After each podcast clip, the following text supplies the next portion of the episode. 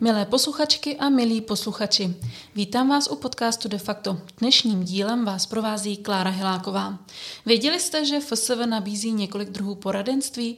Konkrétně jde o psychologickou pomoc, poradenství pro studenty se specifickými potřebami a kariérní poradenství.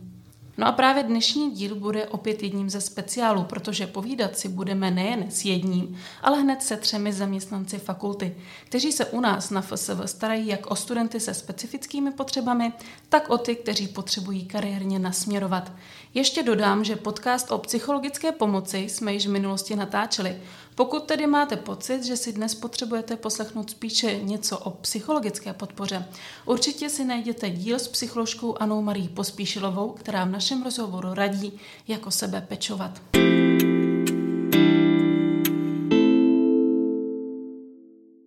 Téma první části rozhovoru se bude týkat studentů se specifickými potřebami, tedy těch, kteří mají v důsledku svého zdravotního stavu stížené podmínky pro studium. Povídat se o tom budu s mými velmi milými kolegy, Michalem Podsedníkem a Lucí Pištěkovou ze studijního oddělení. Moc vás oba vítám v našem podcastu. Ahoj. Ahoj, Klárko. Ahoj, díky za pozvání. Kdo je tedy vlastně student se specifickými potřebami? Pravděpodobně to nejsou jen ti studenti, které si typicky představíme, třeba studenti ze zdravotně handicapovaní na vozíčku. Přesně tak, je to více kategorií a ty vám představí Míša. Jo, tak máme celkově 6 kategorií podle písmen A až F. Je to podle metodiky MŠMT. Jednotlivě od Ačka začnu. Ačko jsou studenti se zrakovým postižením, kde rozdělujeme na uživatele zraku a uživatele hmatu. Pod kategorií B máme studenty se sluchovým postižením, kde máme uživatele mluveného jazyka, případně uživatele znakového jazyka. Studenty z C jsou studenti s pohybovým postižením a rozdělujeme s postižením dolních končetin a s postižením horních končetin. Pak máme studenty pod kategorii D, student se specifickými poruchami učení, studenty s poruchou autistického spektra a poslední kategorii studenty s jinými obtížemi. Lucie představí jednotlivé ty kategorie. Ano, ještě dodám, že většinou se jedná o kombinaci více kategorií. Nemusí ten student daný spadat přímo do jednoho A až F, do jedné kolonky. Není to takhle omezené na ty kategorie, ale dochází i ke kombinacím s tím, že ta kategorie F jsou jiné obtíže, jsou to většinou psychické obtíže, případně somatické, chronické obtíže, anebo poruchy komunikačních schopností. To vlastně je ten rámec toho, do čeho všeho spadají ty zdravotní znevýhodnění, které se jak na fakultě, tak i na Univerzitě Karlově vyskytují. To je to základní.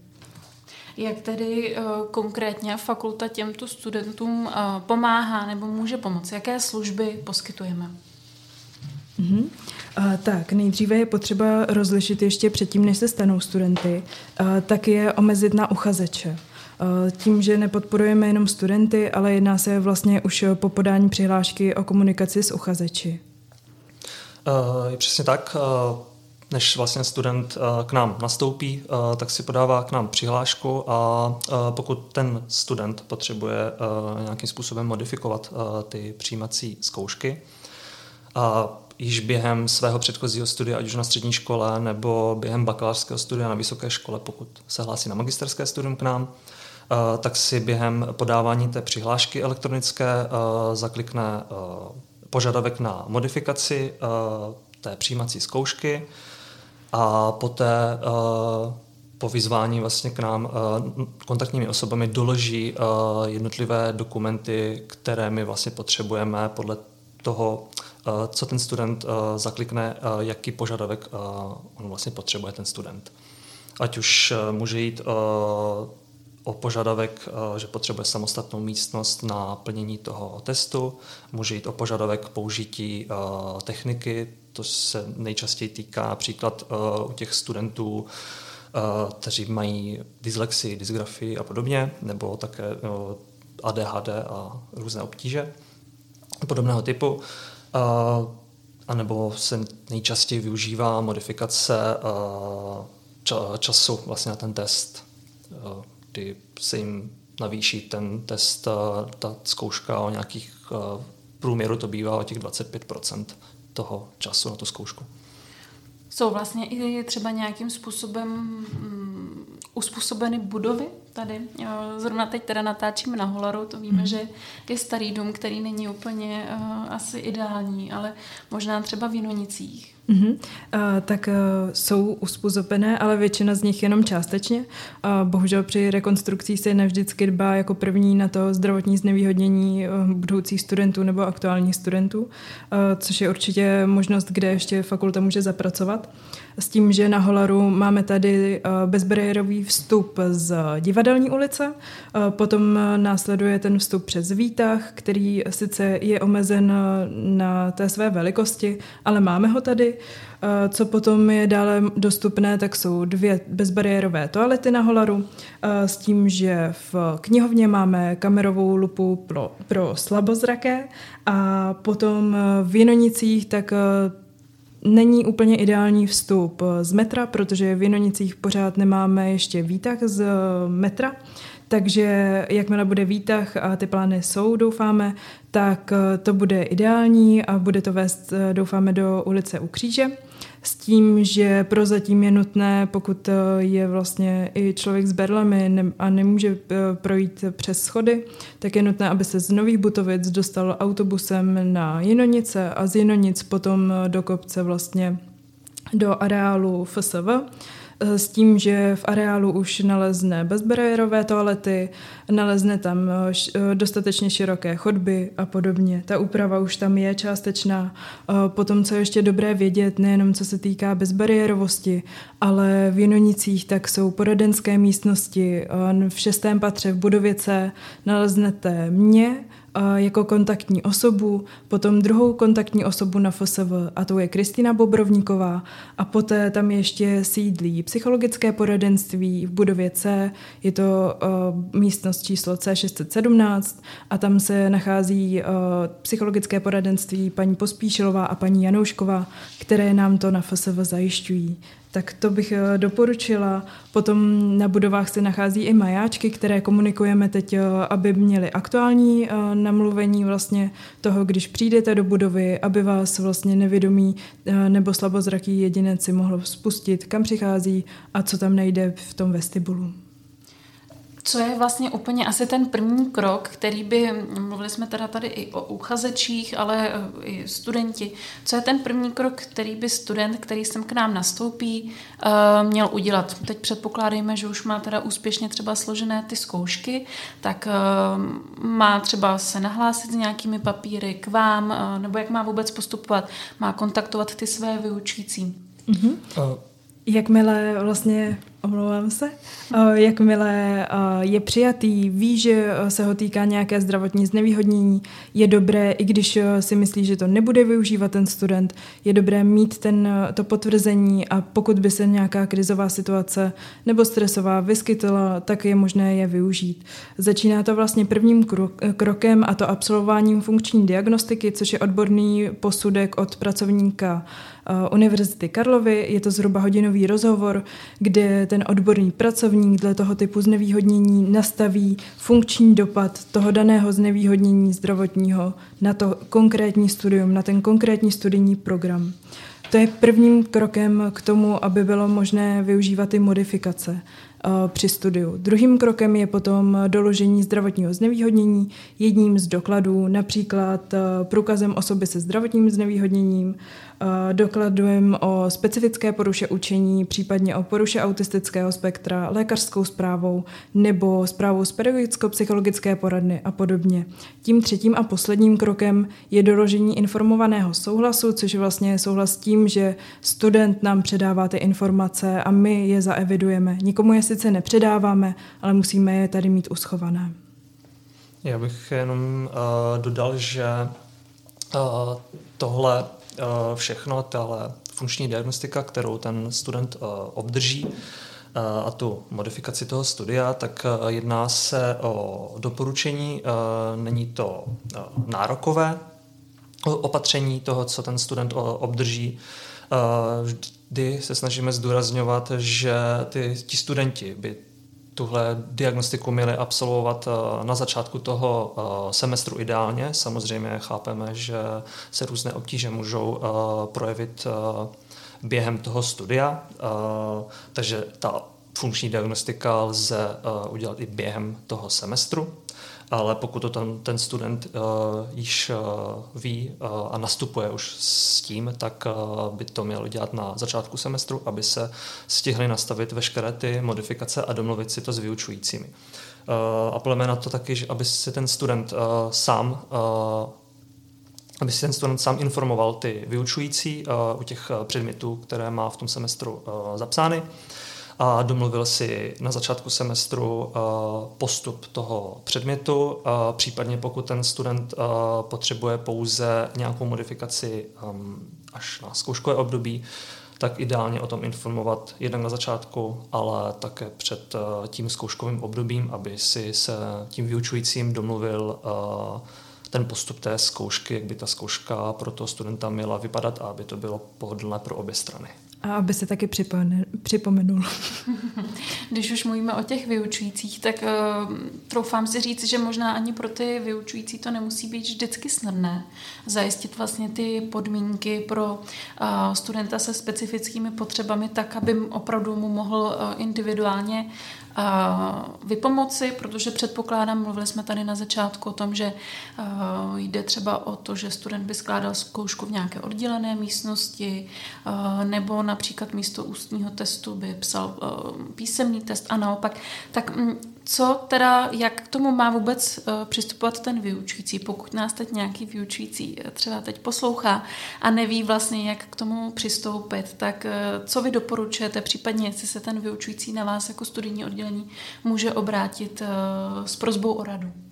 Tak ideálním krokem je na začátku semestru, třeba při první přednášce nebo cvičení, říct, pokud je tady někde student se zdravotním znevýhodněním, ať se neváhá mě ozvat, je možné tady mít tu evidenci, je možné se domluvit na individuálním plnění předmětu, tak to je potřeba si říct a ideálně oslovit primárně ty studenty z pozice vyučujícího s tím, že pro ně to není tabuizované téma, je to něco, s čím za ním můžou přijít v konzultačních hodinách, obratit se e-mailem, nebo po přednášce například. Je dobré, když s tím začne vyučující, pokud nezačne, tak by to měl aktivně sám řešit student, s tím, že ideálně na začátku tedy semestru přinést tu funkční diagnostiku nebo oznámit vyučujícímu ty modifikace, na které vlastně dle té funkční diagnostiky má doporučené, s tím, že tedy mu sdělí ty konkrétní úpravy toho plnění předmětu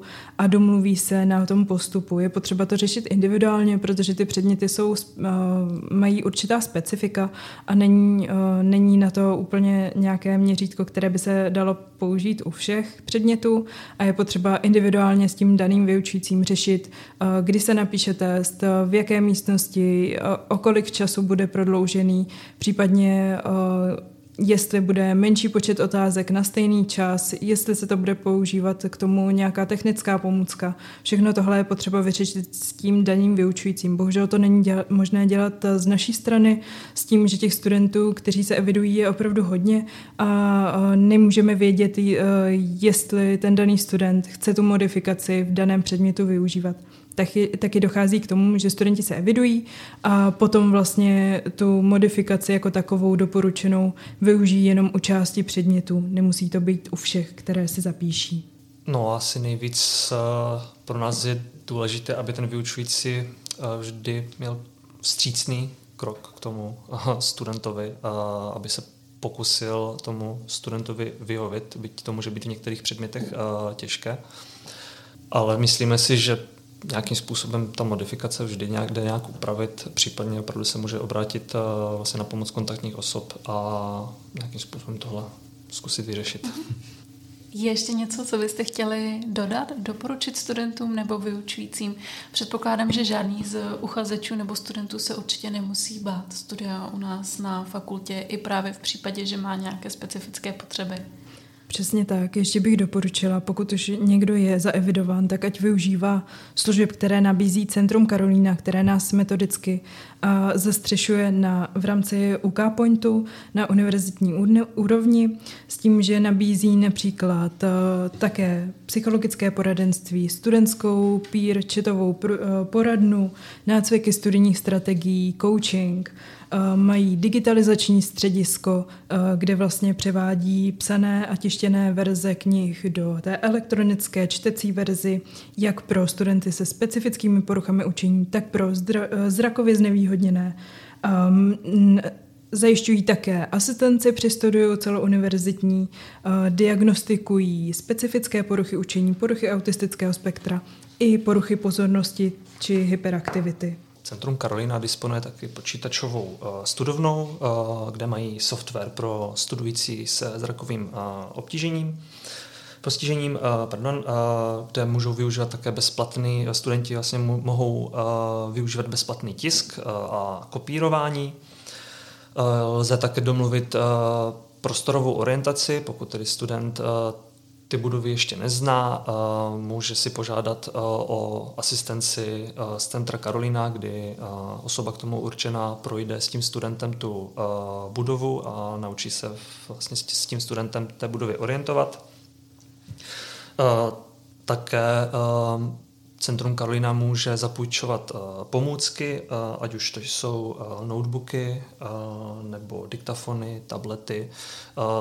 Zapůjčení pomůcek je možné vlastně i na fakultě přímo u nás, byť jsme trošku limitováni, ale Centrum Karolina tohle určitě má k dispozici.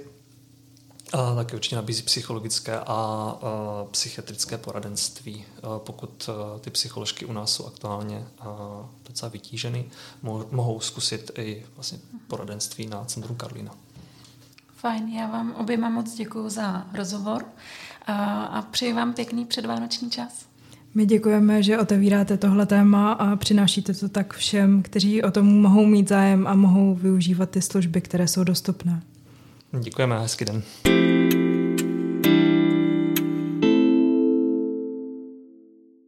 Dostali jsme se do druhé poloviny podcastu De facto. Potřebujete poradit se stáží, praxí nebo kariérním směřováním? Tak právě pro vás je zrovna tahle část této epizody, protože na mé otázky bude odpovídat kariérní poradkyně Silva Fišerová, která už teď sedí naproti mě. Silvo, zdravím i tebe. A já taky zdravím, děkuji za pozvání. Silvo, jak vůbec funguje kariérní poradce? Kdo je kariérní poradce? Co dělá? S čím může pomoci? V jakém případě se na tebe studenti mohou obrátit? Tak ta oblast kariérního poradenství je poměrně široká, a to jak v obecní rovině, tak i co se týká nabídky služeb v rámci naší fakulty a celé univerzity. Obecně je smyslem kariérního poradenství pomáhat při rozhodování v otázkách vzdělávání, volby zaměstnání a v celkovém rozvoji kariéry. Je tedy úplně pro každého a žádný dotaz není mimo. To říkám někdy studentům, protože každý jsme jiný, každý potřebuje pomoci s něčím jiným, takže vlastně ani nedokážu říct, s čím třeba studenti přichází nejčastěji, protože je to opravdu hodně pestré. Někteří přichází třeba zkonzultovat právě životopis, motivační dopisy na konkrétní pozice, zkoušeli jsme i pohovory na nečisto, většinou předpohovory, na které se studenti už chystali.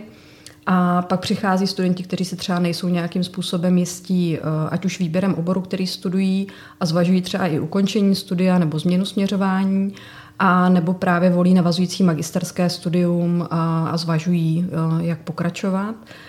A pak často přichází studenti, kteří vlastně úplně neví, co je to jejich téma, jak vlastně začít, tak si vždycky chvíli povídáme a ono vždycky na něco přijdeme. Mně přijde, že častá je právě i ta potřeba vypovídat se, promluvit si s někým, kdo není zrovna můj kamarád nebo někdo z rodiny, a tak mi může trochu vlastně pomoci utřídit si myšlenky a pocity, aniž by byl vlastně nějakým způsobem zapojen do toho mojeho příběhu. Takže dá se ještě taky říct, že kariérový poradce nemůže říct, co máte dělat, ale pomůže vám, abyste si na to přišli sami, a zároveň nemůže najít práci za vás, ale pomůže vám zorientovat se ve zdrojích kariérních informací a určit nějaké další kroky k dosažení cílů. Určitě. Ty na rozdíl od třeba přátel nebo rodiny taky víš, jaké programy my tady nabízíme, takže určitě je možná lepší se poradit spíš s tebou než s tím kamarádem. Jak se teda k tobě může student objednat? Objednat se studenti mohou přes fakultní aplikaci, která je na webu konzultace.fsv.cuni.cz nebo i e-mailem. Vlastně ta aplikace ale nefunguje pro absolventy, je funkční jenom pro stávající studenti, tedy absolventi se objednávají potom spíš e-mailem nebo i telefonicky, občas někdo zavolá. Jak dlouhé běžně ty konzultace s tebou jsou a jak vlastně probíhají, respektive v jakém prostředí? Jde to řešit online nebo tě studenti mohou navštívit v nějaké kanceláři? Mám kancelář v Jenonicích a je možný teda přijít ke mně do kanceláře. Na konzultaci máme vymezený čas 45 minut, ale často býváme i rychlejší a někdy naopak ten čas přetáhneme. Většinou studentům stačí jenom jedno setkání, ale stává se, že s odstupem času se třeba vrací s nějakým novým tématem nebo chtějí zkonzultovat nějaký vývoj v tom svém příběhu. A mám i studenty, se kterými se setkáváme opakovaně třeba po 2 týdnech, protože zkrátka chtějí zkonzultovat ten proces. Já mám radši ten osobní kontakt, asi i proto, že je potřebná nějaká důvěra a nějaký klidný prostředí a online nás tam občas ruší nějaký technické výpadky a podobně, ale určitě se lze domluvit na konzultaci online. Některým studentům je to naopak bližší, mají to radši, takže není problém ani domluvit se na konzultaci online. Jak dlouho to zhruba tak trvá, než se k tobě člověk dostane na tu konzultaci? Zatím, já bych řekla, že je to ve vlnách, protože třeba v létě to určitě nebyl problém, v létě se studenti moc nehlásili a teď na podzim to bylo plnější. Myslím si, že tak do 2 týdnů se většinou lze objednat, anebo když mám ty konzultace obsazený, které jsou právě na tom webu konzultace.fsv.cz, tak mi třeba, když studenti opravdu už se chystají na nějaký pohovor a napíšou mi, tak já se pokusím tam ještě nějaký termín přidat. Takže zatím nejsme ve stavu, že bychom čekali 2 měsíce na nějaký volný termín. Ty teda nejenom, že pomáháš v rámci těch individuálních konzultací, ale u tebe se i soustředují různé vlastně pracovní nabídky, které k nám na fakultu chodí. Tak kde studenti běžně můžou najít různé typy na práci nebo stáže, praxi? Kde se to soustředuje? Je to někde na webu nebo ti mají třeba přímo psát? Máme na webových stránkách máme vlastní sekci kariérní nabídky pod záložkou studium a poradenství a zároveň existuje stránka na Facebooku FSV UK kariérní nabídky. Pro zahraniční studenty pak máme ještě samostatnou skupinu. To zveřejňování nabídek je zatím poměrně jednoduchý. Musí to být nabídky relevantní pro naše studenty a obory, které studují. A často se s nabídkami ozývají právě absolventi fakulty, kteří už mají třeba delší dobu po škole a hledají někoho do týmu, tak se obrací na nás, což je ideální vlastně pro obě dvě strany a jsme za to rádi. A vztahy s firmami se vyvíjí dlouhodobě a kromě těch nárazových jednotlivých nabídek se nám ozývají i firmy opakovaně s tím, že třeba už mají dobrou zkušenost se studenty nebo absolventy. Typově, jaké třeba firmy se nám ozývají nebo s kým tak nějak fakulta, dá se říct, spolupracuje? Je to hodně různé. Je to vlastně z oblasti státní správy, nebo jsou to často i vlastně malé firmy, startupy. Právě tím, že jsou to často naši absolventi, tak oni někteří se opravdu uplatňují v některých větších organizacích, ale naopak někteří třeba zakládají i vlastní firmy a potom si vzpomenou, že by se jim hodil někdo z oborů, který jsou u nás vyučovan a osloví nás opravdu z firmy, kde jsou 3 zaměstnanci, takže se to opravdu hodně liší.